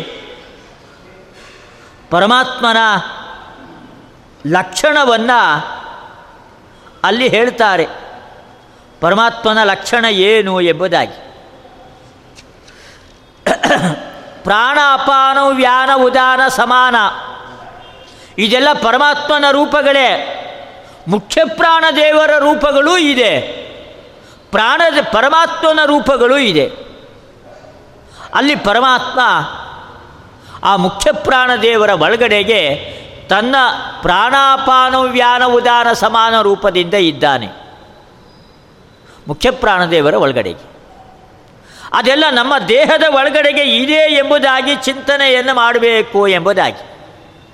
ನಮ್ಮ ದೇಹದಲ್ಲಿ ಅನೇಕ ವಿಧವಾದ ವ್ಯಾಪಾರಗಳು ನಡೆಯುತ್ತೆ. ತಿಂದಿರ್ತಕ್ಕಂಥ ಆಹಾರ ಆಹಾರ ಸ್ಥೂಲ ರೂಪದಿಂದ ಮಲವಿಸರ್ಜನೆ ಆಗಬೇಕು. ಅದೆಲ್ಲ ಅಪಾನ ರೂಪದಿಂದ ಪರಮಾತ್ಮ ತಾನು ಮಾಡ್ತಾನಂತೆ. ತಿಂದಿರ್ತಕ್ಕಂತಹ ಅನ್ನ ಶರೀರದ ವಿವಿಧ ಭಾಗಗಳಿಗೆ ಸತ್ವ ರೂಪದಲ್ಲಿ ಹೋಗಬೇಕದೋ. ಎಲ್ಲ ಭಾಗಗಳಿಗೂ ಕೂಡ ಶಕ್ತಿ ಉಂಟಾಗಬೇಕಲ್ಲ. ತಿಂದ ಆಹಾರ ಸತ್ವ ರೂಪದಿಂದ ಎಲ್ಲ ಕಡೆಯಲ್ಲಿ ಹೋಗಬೇಕು. ಅದನ್ನು ವ್ಯಾನ ರೂಪದಿಂದ ಪರಮಾತ್ಮ ತಾನು ಮಾಡ್ತಾನೆ. ಅವನಿಗೆ ಉದಾನ ಅಂತ ಕರೀತಾರೆ. ತಿಂದ ಆಹಾರ ಮೇಲ್ಮುಖವಾಗಿಯೂ ಕೂಡ ಹೋಗಬೇಕಲ್ಲ? ಸತ್ವ ರೂಪದಲ್ಲಿ ಮೇಲ್ಮುಖವಾಗಿಯೂ ಕೂಡ ಹೋಗಬೇಕಲ್ಲ? ಶ್ವಾಸಾದಿಗಳು, ವಾಯು ಸಂಚಾರ ಮೇಲ್ಗಡೆಗೂ ಕೂಡ ಆಗಬೇಕು. ಅದೆಲ್ಲ ಉದಾನ ರೂಪದಿಂದ ಪರಮಾತ್ಮ ತಾನು ಮಾಡ್ತಾನೆ. ಸಮಾನ ರೂಪದಿಂದಾಗಿ, ಸಮಾನ, ಸಮವಾಗಿ ಆಹಾರದ ವಿನಿಯೋಗ ಆಗಬೇಕು. ದೇಹದ ಎಲ್ಲ ಭಾಗಗಳಿಗೆ, ಇಂದ್ರಿಯಗಳಿಗೆ, ಎಲ್ಲ ಅವಯವಗಳಿಗೆ ಅದನ್ನು ಸಮಾನ ರೂಪದಿಂದ ತಾನು ಮಾಡ್ತಾನೆ. ಹೀಗೆ ನಮ್ಮ ದೇಹದಲ್ಲಿ ನಡೀತಾ ಇರತಕ್ಕಂತಹ ವ್ಯಾಪಾರಗಳು, ವಿವಿಧವಾಗಿರ್ತಕ್ಕಂತಹ ವ್ಯಾಪಾರಗಳು, ಅದೆಲ್ಲ ಮುಖ್ಯ ಪ್ರಾಣ ದೇವರ ಮೂಲಕವಾಗಿ ಪರಮಾತ್ಮನೇ ಪ್ರಾಣಾಪಾನ ವ್ಯಾನ ಉದಾನ ರೂಪಗಳಿಂದ ಇದ್ದುಕೊಂಡು ತಾನು ಮಾಡ್ತಾನೆ ಅಂತ ಉಶಸ್ತ ಚಾಕ್ರಾಯಣರು ಪ್ರಶ್ನೆಯನ್ನು ಕೇಳಿದಾಗ ಯಾಜ್ಞವಲ್ಕ್ಯರು ಅದಕ್ಕೆಲ್ಲ ಉತ್ತರಗಳನ್ನು ಕೊಡ್ತಾ ಇದ್ದಾರೆ. ನಮ್ಮ ಇಂದ್ರಿಯಗಳೆಲ್ಲ ಕೆಲಸವನ್ನು ಮಾಡ್ತಾ ಇದೆ. ಆ ಇಂದ್ರಿಯಗಳೆಲ್ಲ ಕೆಲಸ ಮಾಡೋದು ಕೂಡ ಮುಖ್ಯ ಪ್ರಾಣದೇವರಿಂದಾಗಿ ಆ ಮುಖ್ಯ ಪ್ರಾಣದೇವರ ಒಳಗಡೆಗೆ ಪ್ರೇರಕನಾಗಿ ಪರಮಾತ್ಮ ಇದ್ದಾನೆ. ಅವರಿಂದಾಗೇನೆ ಇದೆಲ್ಲವೂ ಕೂಡ ನಡೀತಾ ಇದೆ ಎಂಬುದಾಗಿ. ಅಲ್ಲೆಲ್ಲ ಪರಮಾತ್ಮನ ಲಕ್ಷಣಗಳನ್ನು ಹೇಳ್ತಾ ಬರೋದು. ಏನು ಲಕ್ಷಣ? ಚಕ್ಷುರಾದಿ ಅಗೋಚರತ್ವಂ ರಾಯರು ಹೇಳ್ತಾರೆ. ಶ್ರೋತ್ರಾದಿ ಅಗೋಚರತ್ವಂ ಎಲ್ಲವೂ ಕೂಡ ಒಂದೊಂದು ಲಕ್ಷಣ ಅದೆಲ್ಲವೂ ಕೂಡ. ಚೇತನತ್ವೇ ಸತಿ ಆರ್ತಿಶೂನ್ಯತ್ವಂ. ಯಾಕೆಂದ್ರೆ ಉಪನಿಷತ್ತಲ್ಲಿ ಕೊನೆಯದಾಗಿ ಬರ್ತಕ್ಕಂಥದ್ದು. ಅಥೋ ಅನ್ಯದಾರ್ಥಂ ಎಂಬುದಾಗಿ. ಅನ್ಯತ್ ಪರಮಾತ್ಮನನ್ನು ಬಿಟ್ಟು ಉಳಿದಿದ್ದೆಲ್ಲವೂ ಕೂಡ ದುಃಖ ರೂಪವಾಗಿದೆ ದುಃಖ ರೂಪನಾಗದೇ ಇರತಕ್ಕಂಥವನು, ದುಃಖಿ ಆಗದೇ ಇರತಕ್ಕಂಥವನು ಕೇವಲ ಪರಮಾತ್ಮ ಮಾತ್ರ. ಬ್ರಹ್ಮಾದಿ ಎಲ್ಲ ಜೀವರಾಶಿಗಳು ಕೂಡ ದುಃಖಿಗಳೇ ಆಗಿದ್ದಾರೆ ಎಂಬುದಾಗಿ. ರಾಯರು ತಮ್ಮ ಖಂಡಾರ್ಥದಲ್ಲಿ ಅನ್ಯತೋ ಬ್ರಹ್ಮಾದಿ ಜೀವಜಾತಂ ಆರ್ಥಂ ದುಃಖಿ ಇತ್ಯರ್ಥ ಅಂತ ಸ್ಪಷ್ಟವಾಗಿ ಉಪನಿಷತ್ತಿನ ಪದಗಳಿಗೆ ಅರ್ಥವನ್ನು ಅಲ್ಲಿ ಬರೀತಾರೆ. ಇನ್ನು ಉಪನಿಷತ್ತಲ್ಲಿ ಅನ್ಯದಾರ್ಥಂ ಅಂತ ಅಷ್ಟೇ ಇಲ್ಲ. ಅಥೋ ಅನ್ಯದಾರ್ಥಂ ಅಂತ ಇದೆ. ಅಲ್ಲಿ ಅತಃ ಅನ್ನೋ ಶಬ್ದ ಇದೆ. ಅದಕ್ಕೂ ಕೂಡ ಅವರು ಅರ್ಥ ಬರೀತಾರೆ. ಅತ ಇತಿ ಅನುವಾದ ಬಲಾತ್. ಅಕಾರ ವಾಚ್ಯತ್ವಮಪಿ. ಇತರ ಅಸಾಧಾರಣಂ ಲಕ್ಷಣ ಮುಕ್ತಂ ಭಗವಂತನಿಗೆ ಆ ಎಂಬುದಾಗೇನೆ ಹೆಸರಿದೆ. ಬೇರೆ ಉಪನಿಷತ್ತಲ್ಲೂ ಬರುತ್ತೆ. ಆ ಇತಿ ಬ್ರಹ್ಮ ಎಂಬುದಾಗಿ ಬರುತ್ತೆ. ಅಕಯಪ್ರವಿ ಪ್ರವಿಸಂಭೂಮ ಸರ್ವೇ ವಿಷ್ಣುವಾಚಕಾಹ ಎಂಬುದಾಗಿ. ಅಕಾರ, ಅದು ಎಲ್ಲ ವರ್ಣಗಳ ಅರ್ಥವೂ ಕೂಡ ಅಕಾರದಲ್ಲಿ ಅಡಗಿದೆ. ಅಕಾರದಲ್ಲಿ ಎಲ್ಲ ವರ್ಣಗಳ ಅರ್ಥವೂ ಕೂಡ ಅಡಗಿದೆ ಅಲ್ಲಿ. ಅದರಲ್ಲಿ ಆದ್ದರಿಂದ ಅಕಾರದಿಂದ ವಾಚ್ಯನಾಗಿರ್ತಕ್ಕಂಥವನು ಬ್ರಹ್ಮ ಮಾತ್ರ. ಆದರೆ ಬ್ರಹ್ಮನ ಒಂದು ಅಸಾಧಾರಣವಾದ ಲಕ್ಷಣ ಅಕಾರವಾಚ್ಯತ್ವ ಎಂಬುದಾಗಿ. ಅದನ್ನು ಉಪನಿಷತ್ತು ಅತ ಅನ್ನೋ ಶಬ್ದದಿಂದ ಹೇಳಿದೆ ಎಂಬುದಾಗಿ ರಾಯರು ತಮ್ಮ ಖಂಡಾರ್ಥದಲ್ಲಿ ಅದನ್ನು ತುಂಬ ಸೂಕ್ಷ್ಮವಾಗಿ ಅದನ್ನು ವಿವರಿಸ್ತಾ ಇದ್ದಾರೆ. ಮುಂದೆ ಕಹೋಳ ಎಂಬುದಾಗಿ ಬ್ರಾಹ್ಮಣ, ಅವನು ಪ್ರಶ್ನೆಯನ್ನು ಕೇಳೋದು. ಜೀವನಿಗೂ ಪರಮಾತ್ಮನಿಗೂ ಕೂಡ ಭೇದ ಇದೆ. ಆ ಭೇದ ಹೇಗೆ ಎಂಬುದಾಗಿ. ಮುಕ್ತನಿಗೂ ಪರಮಾತ್ಮನಿಗೂ ಕೂಡ ಭೇದವನ್ನು ನನಗೆ ತಿಳಿಸಿಕೊಡು ಎಂಬುದಾಗಿ. ಆವಾಗ ಯಾಜ್ಞವಲ್ಕ್ಯರು, ಸರ್ವಾಂತರ ಕಥಮೋ ಯಾಜ್ಞವಲ್ಕ್ಯ ಯಾಜ್ಞವಲ್ಕ್ಯ ಸರ್ವಾಂತರೋ ಯೋ ಅಶನಾಯ ಪಿಪಾಸೆ ಶೋಕಂಬೋಹಂ ಜರಾ ಮೃತ್ಯುಮತ್ಯೇತಿ ಏತಂ ವೈತಮಾತ್ಮಾನಂ ವಿದಿತ್ವಾ ಬ್ರಾಹ್ಮಣ ಪುತ್ರೀಶಣಾಯಾಶ್ಚ ವಿತ್ತೈಷಣಾಯಾಶ್ಚ ಲೋಕೇಶಣಾಯಾಶ್ಚ ವಿತ್ತಾಯ ಎಲ್ಲ ಜೀವರಾಶಿಗಳಿಗೂ ಕೂಡ ಆಸೆ ಇರುತ್ತೆ. ಏನು ಆಸೆ ಇರುತ್ತೆ? ಮಕ್ಕಳನ್ನು ಪಡ್ಕೊಳ್ಬೇಕು, ದುಡ್ಡು ಮಾಡಬೇಕು, ಸ್ವರ್ಗಾದಿ ಲೋಕಗಳಿಗೆ ಹೋಗಬೇಕು ಎಂಬುದಾಗಿ. ಯಾರು ಮೋಕ್ಷ ಬಯಸೋದೇ ಇಲ್ಲ. ಎಲ್ಲರೂ ಬಯಸೋದು ಇದನ್ನೇ. ದೃಷ್ಟವಾದ ಫಲ, ಅದೃಷ್ಟವಾದ ಫಲ. ಅದೃಷ್ಟವಾದ ಫಲ ಅಂತೇಳಿದರೆ ಸ್ವರ್ಗಾದಿಗಳು. ದೃಷ್ಟವಾದ ಫಲ ಅಂಥೇಳಿದರೆ ಮಕ್ಕಳು ಸಂಪತ್ತು. ಇದೆರಡನ್ನು ಬಯಸ್ತಾರಂತೆ. ರಾಯರು ಟಿಪ್ಪಣಿಯಲ್ಲಿ ಬರೆದಿದ್ದಾರೆ, ಏಕ ಲೋಕೇಶಣಾತು ಅದೃಷ್ಟ ವಿಷಯತ್ವಾದನ್ಯ. ಪುತ್ರವಿತ್ತೇಷಣೆ ಏಕ. ಲೋಕೇಶನಾತು ಅದೃಷ್ಟ ವಿಷಯತ್ವಾದನ್ಯ ಇತಿ ಧ್ಯೇಯೇವ ಈಶಣೆ ಭವತಃ. ಮನುಷ್ಯನ ಬಯಕೆ ಹೀಗೆ ಎರಡು ವಿಧವಾದದ್ದು ಎಂಬುದಾಗಿ. ಅದಕ್ಕೆ ಉಪನಿಷತ್ತಲ್ಲೆಲ್ಲ ಹೇಳಬೇಕಾದ್ರೆ ಉಭೆ ಅಂತನ್ನೋ ಶಬ್ದ ಇದೆ. ಯಾಕೆ ಉಭೆ ಮೂರು ಹೇಳಿದಾರಲ್ಲ ಅಂತನ್ನೋ ಪ್ರಶ್ನೆ ಬರುತ್ತೆ. ಪುತ್ರೈಷಣಾಯಾಶ್ಚ, ವಿತ್ತೈಷಣಾಯಾಶ್ಚ, ಲೋಕೇಶಣಾಯಾಶ್ಚ ಎಂಬುದಾಗೆಲ್ಲ ಮೂರು ಮೂರು ಹೇಳಿದರೆ ಎರಡು ಇಲ್ಲಲ್ಲ ಅಂತನ್ನೋ ಪ್ರಶ್ನೆ ಬರುತ್ತೆ. ಅದಕ್ಕೆ ರಾಯರು ಟಿಪ್ಪಣಿಯಲ್ಲಿ ಹೇಗೆ ಎಂಬುದನ್ನು ಅದನ್ನು ವಿವರಿಸ್ತಾರೆ, ರಾಯರು ತಮ್ಮ ಖಂಡಾರ್ಥದಲ್ಲಿ. ಹೀಗೆ ಅವನು ಈ ಆಸೆಗಳನ್ನು ದಾಟಿ ಮೇಲೆ ಬರಬೇಕಂತೆ. ವ್ಯುತ್ಥಾಯ ಅಂತ ಹೇಳ್ತಾರೆ. ಆಸೆಗಳನ್ನು ಬಿಡಬೇಕು. ಯಾವುದನ್ನು ಕೂಡ ಆಸೆ ಪಡಬಾರ್ದಂತೆ. ಯಾವುದನ್ನು ಕೂಡ ಆಸೆ ಪಡೆದೇನೇನೆ? ಅಲ್ಲ, ಯಾಕೆ ಆಸೆ ಪಡಬಾರ್ದು ಅಂತ ಕೇಳಿದರೆ ಇದೆಲ್ಲ ದುಃಖ ರೂಪವಾದದ್ದು. ಮಕ್ಕಳು, ಸಂಪತ್ತು, ಎಲ್ಲವೂ ದುಃಖ ರೂಪವಾದದ್ದೇ. ಆದ್ದರಿಂದಾಗಿ ಅದನ್ನು ಆಸೆ ಪಡಬಾರ್ದು ಎಂಬುದಾಗಿ. ಮುಂದೆ ಉಪನಿಷತ್ತಲ್ಲಿ ಭಿಕ್ಷಾಚರ್ಯಂ ಚರಂತಿ ಅಂತ ಇದೆ. ಅದಕ್ಕೆ ಯಾರ್ಯಾರೋ ಇತರ ಮತೀಯ ವ್ಯಾಖ್ಯಾನಕಾರರುಗಳು ಅವನು ಭಿಕ್ಷಾಟನೆ ಮಾಡಿಕೊಂಡಿರ್ತಾನೆ, ಜೀವನ್ಮುಕ್ತನಾಗಿರ್ತಾನೆ, ಭಿಕ್ಷಾಟನೆ ಮಾಡಿಕೊಂಡಿರ್ತಾನೆ ಅಂತೆಲ್ಲ ಏನೇನೋ ವ್ಯಾಖ್ಯಾನಗಳನ್ನೆಲ್ಲ ಮಾಡಿಬಿಟ್ಟಿದ್ದಾರೆ. ರಾಯರು ತಮ್ಮ ವ್ಯಾಖ್ಯಾನದಲ್ಲಿ ಅದನ್ನು ತಿಳಿಸ್ತಾರೆ. ಅವನಿಗೆ ಬ್ರಹ್ಮ ಸಾಕ್ಷಾತ್ಕಾರ ಆಗಿಬಿಟ್ಟಿದೆ. ಆದ್ದರಿಂದ ಅವನಿಗೆ ಮೋಕ್ಷ ಆಗಿಬಿಟ್ಟಿದೆ. ಮೋಕ್ಷ ಆದಮೇಲೆ ಅವನಿಗೆ ಎಲ್ಲಿದೆ? ಭಿಕ್ಷಾಟನೆ ಎಲ್ಲವೂ ಕೂಡ. ಹಂಗಾರೆ ಏನದು ಉಪನಿಷತ್ತಲ್ಲಿ ಭಿಕ್ಷಾಚರ್ಯಂ ಚರಂತಿ ಅಂತ ಇದೆಯಲ್ಲ? ಏನದು ಅಂತ ಹೇಳಿದರೆ ಮೋಕ್ಷದಲ್ಲಿ ಆನಂದವನ್ನು ಪರಮಾತ್ಮನಲ್ಲಿ ಕೇಳ್ತಕ್ಕಂಥದ್ದು. ಪರಮಾತ್ಮನಲ್ಲಿ ಭಿಕ್ಷಾಟನೆ ಮಾಡೋದು ಅಂದರೆ ಭಿಕ್ಷೆ ಕೇಳೋದು ಅಂತ ಹೇಳಿದರೆ ಆನಂದವನ್ನು ಕೊಡು ಎಂಬುದಾಗಿ ಅವನನ್ನು ಕೇಳೋದು. ಪಾಂಡಿತ್ಯಂ ನಿರ್ವಿದ್ಯಾ ಅಂತ ಇದೆ. ಅದಕ್ಕೂ ಅಷ್ಟೇ ಎಷ್ಟೋ ಜನ ವ್ಯಾಖ್ಯಾನಕಾರರುಗಳು ವೈರಾಗ್ಯವನ್ನು ಹೊಂದಿ, ಅಲ್ಲ ಜ್ಞಾನ ಬೇಡೇ ಬೇಡ, ಜ್ಞಾನದ ಬಗ್ಗೆನೇ ವೈರಾಗ್ಯ ಬರಬೇಕಾ? ಅದಕ್ಕೆ ಆಚಾರ್ಯರು ಭಾಷ್ಯದಲ್ಲೂ ಬರೆದಿದ್ದಾರೆ. ರಾಯರು ಖಂಡಾರ್ಥದಲ್ಲೂ ಕೂಡ ಪಾಂಡಿತ್ಯಂ ಆಗಮಜನ್ಯಂ ಜ್ಞಾನಂ ಪ್ರಾಪ್ನುಯಾತ್. ನಿರ್ವಿದ್ಯ ಅಂದರೆ ನಿತರಾಂ ಲಬ್ಧ್ವಾ ಎಂಬುದಾಗಿ ಅರ್ಥ. ವೈರಾಗ್ಯ ಹೊಂದಬೇಕು ಅಂತ ಅದಕ್ಕೆ ಅರ್ಥ ಅಲ್ಲ ಎಂಬುದಾಗಿ. ಯುಕ್ತಿ ಸಹಿತವಾದ ಜ್ಞಾನ ಅದನ್ನು ಮನನ ಅಂತ ಕರೀತಾರೆ. ಆಗಮಜನ್ಯವಾದ ಜ್ಞಾನವನ್ನು ಪಾಂಡಿತ್ಯ ಅಂತ ಕರೀತಾರೆ. ಹೀಗೆ ಪಾಂಡಿತ್ಯಂ ನಿರ್ವಿದ್ಯ ಬಾಲ್ಯೇನ ತಿಷ್ಠಾಸೇತ್. ಬಾಲ್ಯಂಚ ಪಾಂಡಿತ್ಯಂಚ ನಿರ್ವಿದ್ಯ. ಯಾಕೆ ಗುರುಗಳು ಪಾಠ ಮಾಡಿದ್ದಾದಮೇಲೆ ಶಿಷ್ಯ ಮನೆಗೆ ಹೋಗಿ ಗುರುಗಳು ಹೀಗೆಲ್ಲ ಯುಕ್ತಿಗಳನ್ನು ಹೇಳಿದರೆ ಆ ಯುಕ್ತಿ ಹೇಗೆ ಸರಿ, ಹೇಗೆ ತಪ್ಪು, ಹೇಗೆ ಎಂಬುದಾಗಿ ಅದರ ಬಗ್ಗೆ ತಾನು ಮನನವನ್ನು ಮಾಡಬೇಕಂತೆ. ಆವಾಗಲೇ ಅವನು ಮುನಿ ಮುನಿ ಅಂತ ಅನ್ನಿಸ್ಕೊಳ್ತಾನೆ. ಯುಕ್ತಿ ಅನುಸಂಧಾನ, ಯುಕ್ತಿಯ ಮನನ. ಅದನ್ನು ಮಾಡಬೇಕು ಆವಾಗ ಅವನನ್ನು ಮುನಿ ಮುನಿ ಅಂತ ಕರೀತಾರೆ. ಅಂತ ಹೀಗೆ ಆಮೇಲೆ ಅಮೌನಂ, ಕೇವಲ ಕಣ್ಣು ಮುಚ್ಚಿಕೊಂಡು ಪರಮಾತ್ಮನನ್ನು ಆತ್ಮನ್ನೇವ ಆತ್ಮಾನಂ ಪಶ್ಯೇತ್. ಒಳಗಡೆಗಿರ್ತಕ್ಕಂಥ ಪರಮಾತ್ಮನನ್ನು ನೋಡ್ತಾ ನೋಡ್ತಾ ನೋಡ್ತಾ ಅವನ ಉಪಾಸನೆ ಮಾಡೋದು, ಅವನನ್ನೇ ಕಾಣೋದು.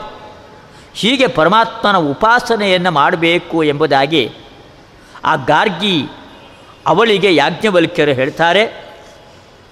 ಇನ್ನು ನಾವು ಜಗತ್ತಲ್ಲಿ ನೋಡ್ತೀವಿ. ತುಂಬ ವಿಚಿತ್ರ. ತಂದೆ, ತಾಯಿ, ಮಕ್ಕಳುಗಳಿಗೆ ಏನೋ ಹೇಳ್ತಲೇ ಇರ್ತಾರೆ. ಆದರೂ ಮಕ್ಕಳು ಏನು ಗಮನ ಕೊಡೋದು ಇಲ್ಲ, ತಂದೆ ಹೇಳ್ದಂಗೂ ಕೇಳೋದಿಲ್ಲ, ತಾಯಿ ಹೇಳ್ದಂಗೂ ಕೇಳೋದಿಲ್ಲ. ಎಷ್ಟು ಹೇಳಿದರೂ ಕೇಳೋದಿಲ್ಲ. ಆಫೀಸಲ್ಲಿ ಬಾಸು, ಅವನು ತನ್ನ ಕೈ ಕೆಳಗಿರ್ತಕ್ಕಂಥವ್ರಿಗೆ ಏನೋ ಕೆಲಸಗಳನ್ನು ಹೇಳ್ತಾನೆ. ಇವನು ಮಾಡಿದರೆ ಏನೋ ಒಂದು ಯದ್ವಾ ತದ್ವಾ ಎಡವಟ್ಟು ಮಾಡಿಟ್ಟು ಹೋಗ್ತಾನೆ. ಅಥವಾ ಸರಿಯಾಗಿ ಮಾಡಿದ್ರೂ ಅರ್ಧ ಕೆಲಸ ಮಾಡಿಟ್ಟು ಹೋಗ್ತಾನೆ. ಹೀಗೆ ಯಾರು ಜಗತ್ತೇ ಹೀಗೆ ನೋಡ್ರಿ. ಪ್ರಿನ್ಸಿಪಾಲ್ ಹೇಳಿರೋ ಕೆಲಸವನ್ನು ಅಧ್ಯಾಪಕರು ಸರಿಯಾಗಿ ಮಾಡೋದಿಲ್ಲ. ಬಾಸ್ ಹೇಳಿರೋ ಕೆಲಸಗಳನ್ನು ಅವನ ಕೈ ಕೆಳಗಿರೋರು ಸರಿಯಾಗಿ ಮಾಡೋದಿಲ್ಲ. ತಂದೆ ತಾಯಿ ಹೇಳೋ ಕೆಲಸಗಳನ್ನು ಮಕ್ಕಳು ಸರಿಯಾಗಿ ಮಾಡೋದಿಲ್ಲ. ಈ ಜಗತ್ತು ಹೇಗಿದೆ ಅಂತ ಅರ್ಥ ಮಾಡ್ಕೊಳ್ಬೇಕು ಇದನ್ನು ನೋಡಿ.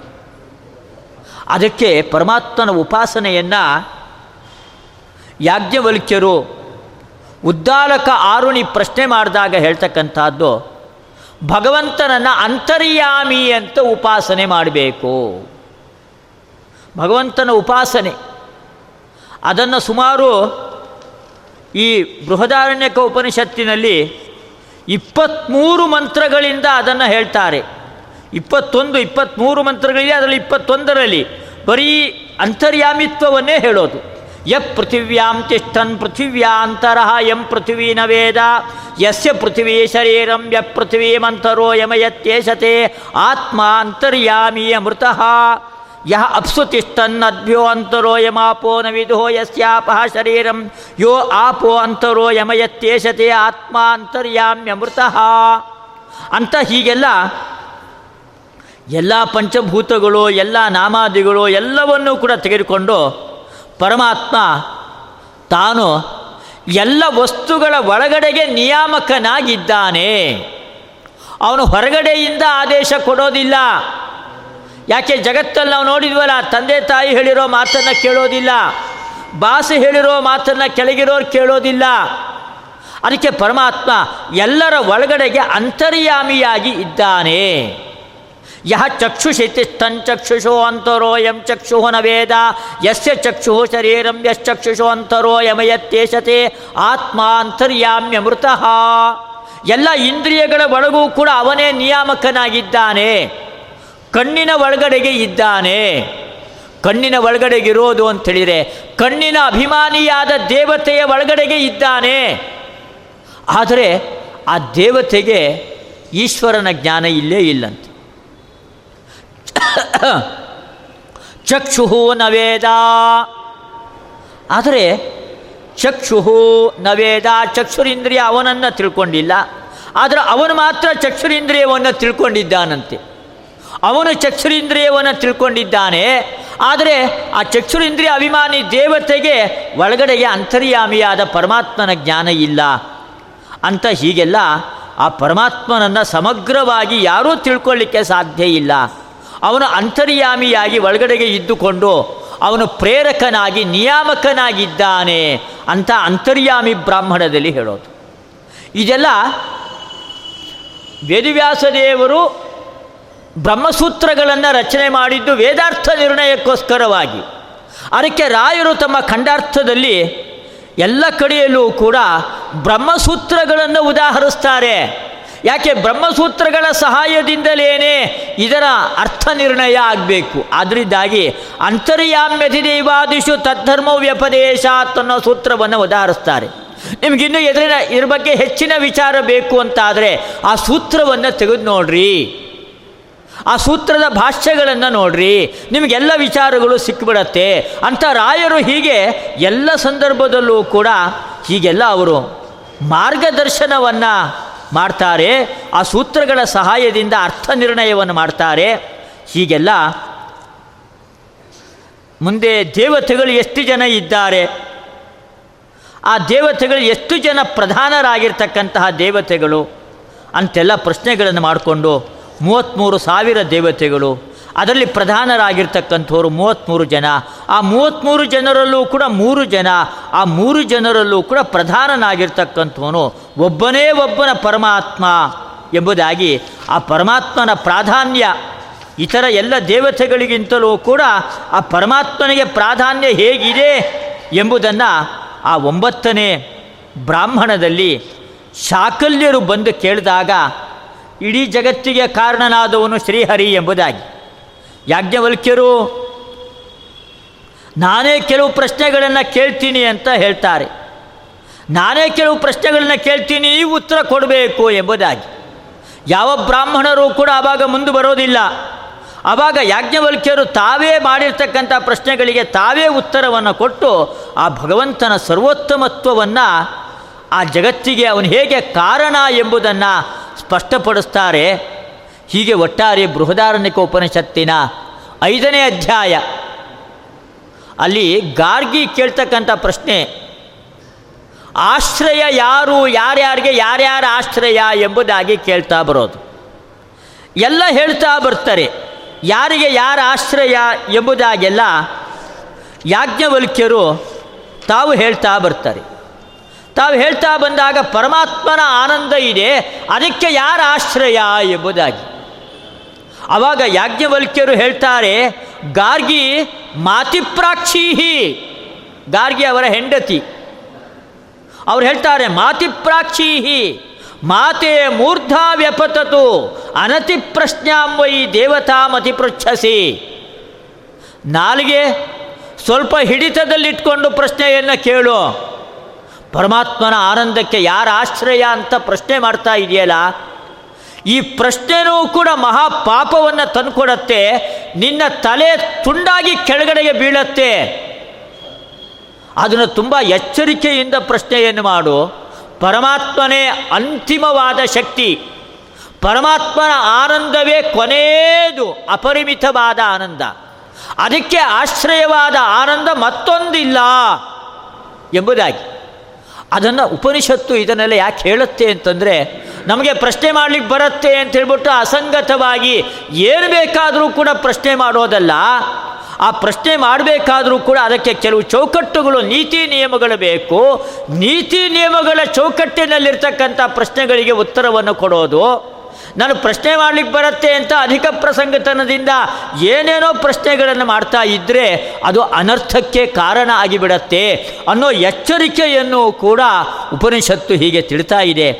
ಹೀಗೆ ಒಂಬತ್ತು ಬ್ರಾಹ್ಮಣಗಳಲ್ಲಿ ಒಂಬತ್ತು ಜನ ಋಷಿಗಳು ಕೇಳ್ತಕ್ಕಂಥ ಪ್ರಶ್ನೆಗಳಿಗೆಲ್ಲ ಯಾಜ್ಞವಲ್ಕ್ಯರು ಉತ್ತರವನ್ನು ಕೊಟ್ಟು ಅವರೆಲ್ಲರನ್ನೂ ಕೂಡ ಸಂತೋಷ ಪಡ್ತಾರೆ ಅವರಿಗೆಲ್ಲ ನಿಶ್ಚಯ ಆಗತ್ತೆ.